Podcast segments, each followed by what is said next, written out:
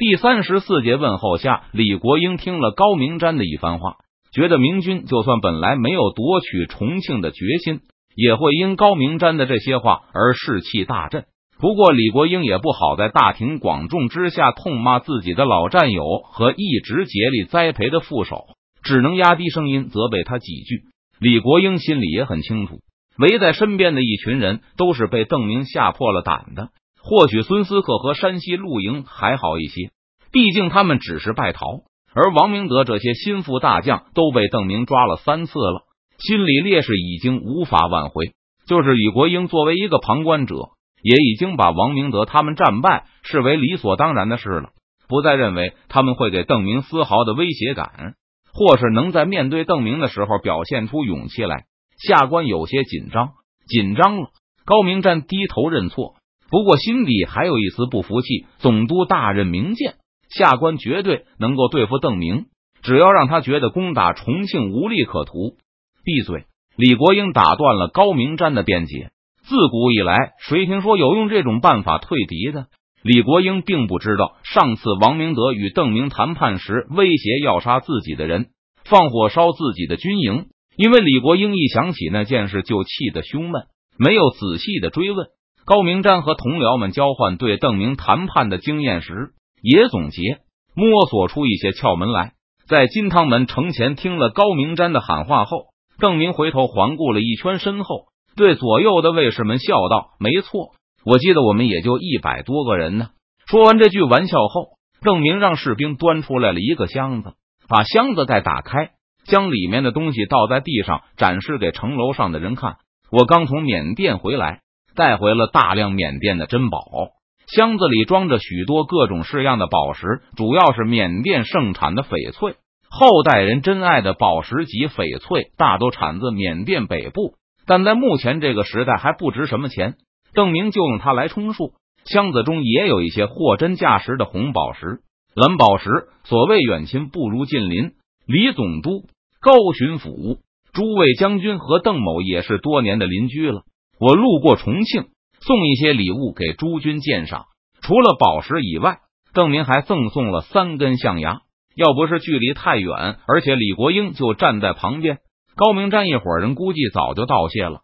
他们把邓提督太客气，这怎么好意思呢？憋在肚子里，不少人都迷惑的互相交换意见。不是说缅甸那边一片荒山，住在那儿的人都穿树皮吃草根吗？我听说奎东军有一些人失陷在重庆，如果诸军能够把他们还给我，邓某愿意用宝石、金币来付账。邓明在箱子里也放了一些缅甸出产的黄金。他大声对城上喊道：“一个奎东军折算两头牛的价钱，这几天的伙食费另算。若是你们还不满意，价格好商量。话都交代清楚了。”邓明就把那箱子财宝留在原地，带着卫队向着江边的小船而去。见邓明走远了，高明瞻就自告奋勇：“总督大人，下官这就下城去，把那些东西给您取回来。”李国英还在沉吟，孙思克却不放心。大声叫道：“当心有诈！莫要被他转了城门。”高明瞻望了望那百来个明军骑兵，他们已经到达岸边了。高明瞻摇头道：“邓明既然说了是来送礼的，那就一定不会出尔反尔，不会抢我们的城门。”高明瞻就差没责备孙思克休要以小人之心夺君子之腹了。再说重庆西北还有三个大豁口呢，人家用得着骗城门吗？见李国英没有反对。他就一溜烟的跑下城去，带着几个随从取回了那只财宝箱子。翡翠虽然不太值钱，不过这些缅甸翡翠有红的、绿的，还有黄的，看上去每一块都是细腻润滑、晶莹亮丽，还是挺漂亮的，引起不少人的啧啧称赞。但李国英只是扫了他们一眼，就鄙视的评价道：“贾玉，箱子里面的缅甸黄金质量不错，红宝石。”蓝宝石也都质量上乘。除了这些宝石以外，缅甸还出产少量的金刚石，也就是钻石。不过这个时候，金刚石被人们认为也是一种宝石，并没有惊人的价格。既然金刚石不属于奢侈品，邓明就统统运回成都储备起来，打算以后用来做刀具。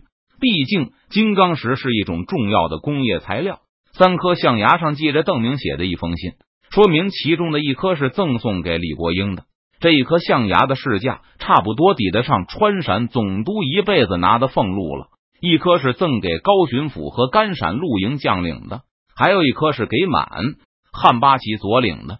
在信的末尾，邓明称他手里还有很多象牙和宝石，现在川西提供直接销售服务。如果重庆方面有意购买的话，邓明很愿意卖给他们。货物的价格可以商量，品质优良，绝对有保证。并且可以在三个月内无理由全额退货。哎，这么说，缅甸不是很穷啊？谁说缅甸是穷山僻壤的？听高明瞻朗读了邓明的信后，城楼上的清军众将交头接耳起来。最让众人觉得麻烦的是，奎东军的俘虏该如何处理？有的人主张把俘虏卖给邓明，反正俘虏放在手里也只能当苦力，苦力还不是到处都能找到。可并不是每个苦力都能换宝石的。不过两头牛这个价格明显不能答应。邓明不是自称从缅甸带了许多宝石象牙回来吗？那肯定要找他多要一些。就是孙思克这些八旗将佐也动了心思，想和邓明做交易。自打到了重庆，无论是驻防满八旗还是汉八旗，都惦着带些四川的土产回京孝敬上面的高官。不过，李国英被打的龟缩在重庆城里，除了周围林子里的鹿皮，他们什么好东西都没见到过。缅甸黄金倒也罢了，可是宝石还有象牙，可都是珍稀的财宝。以往也就是藩国的使者进京朝贡，会献给皇家一些，哪里会轮得到普通将领和军官呢？最近几十年来，因为政权更迭，朝贡时有时无，崇祯年以后基本终止。象牙这种东西更是绝技，带回北京那比黄金还要珍贵呀！川陕总督李国英毫无疑问就是拦路虎，只要他不点头，大家就是想出售明军俘虏也没有机会。不过李国英并没有像大家担心的那样，他观察了一会儿大家的表情后，摇摇头，深深的叹了口气，表示此事完全交给四川巡抚高明瞻负责了。他依旧回房去休息。带着大家的殷切希望，高明瞻轻装简从出城，直奔江边，招呼明军带他上船去见邓明。在离开重庆的时候，缺少经验的山西人还觉得高巡抚此举太过冒险，而高明瞻一脸的大义凛然，为国无暇谋身，就是龙潭虎穴也要闯上一闯。这番豪言壮语，顿时又让山西人受到了感动。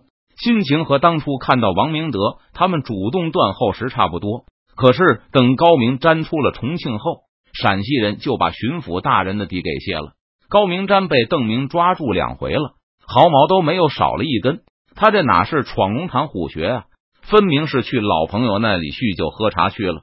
邓明和高明瞻讨价还价了一番，最后同意按照五头牛一个人的价格赎买奎东军的俘虏。而重庆众将接受邓明用宝石和象牙付账，在高明瞻出发前，有人认为应该一个明军换十头牛、二十头牛地要价。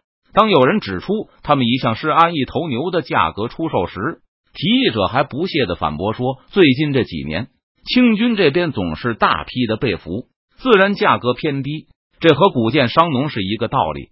而好不容易抓到一批明军俘虏，当然要狠命的要钱。”不过，这批俘虏归根到底不是川西人，要价太狠，估计邓明不干。而且胡文科还指出，做人留一线，日后好相见，乃是颠扑不破的至理名言。要是这次宰邓明太狠，下次清军被俘后就不好说话了。难道有谁认为自己一定不会落到邓明手里吗？那时邓明来个赎身费上浮十倍、百倍怎么办？邓明给的价格不低。而且宝石的折算价格更是便宜。高明瞻对谈判结果很满意。如果不是手边实在窘迫，高明瞻很想收购一些宝石去北方转卖，这是倒也容易。邓明一句话就给高明瞻以及其他重庆守将指明了方向：生铁、黄铜我都要，尤其是工匠，从石工、铁匠到琉璃工，只要你们能帮我从内地把人找来，价格都好商量。缅甸那边肯定无法用黄金付清大笔的战争赔款。邓明知道自己将来必然要接受大量象牙、宝石等物品作为替代物，而这些东西卖给山西，陕西陆营也算是多找一条销路，给东南的督府们找个竞争对手。高明瞻带着初步协议返回了重庆。孙思克和袁家文弼觉得这个条件似乎好的有些过分，并因此对邓明的信誉产生了一些怀疑。本来汉八旗是不需要俘虏的，但这次重庆残破，到处都需要人力，所以孙思克他们也留了一百来个明军俘虏整修自己的营地。正在孙思克他们犹豫着是否该和邓明交易时，一个汉八旗的牛录跑来报告。称驻防八旗的满洲太君们今天杀了两头猪，说是要给他们的明军战俘加餐，给奎东贼吃肉。孙思克大吃一惊，还管够吃，这不比露营的待遇还好了。王总兵他们也是这么干的，驻防八旗就是学的王总兵，他们把分给露营的猪都拿去给奎东贼吃了，说是邓明答应支付伙食费了，到时候就按三倍算给他，可以多要几块宝石。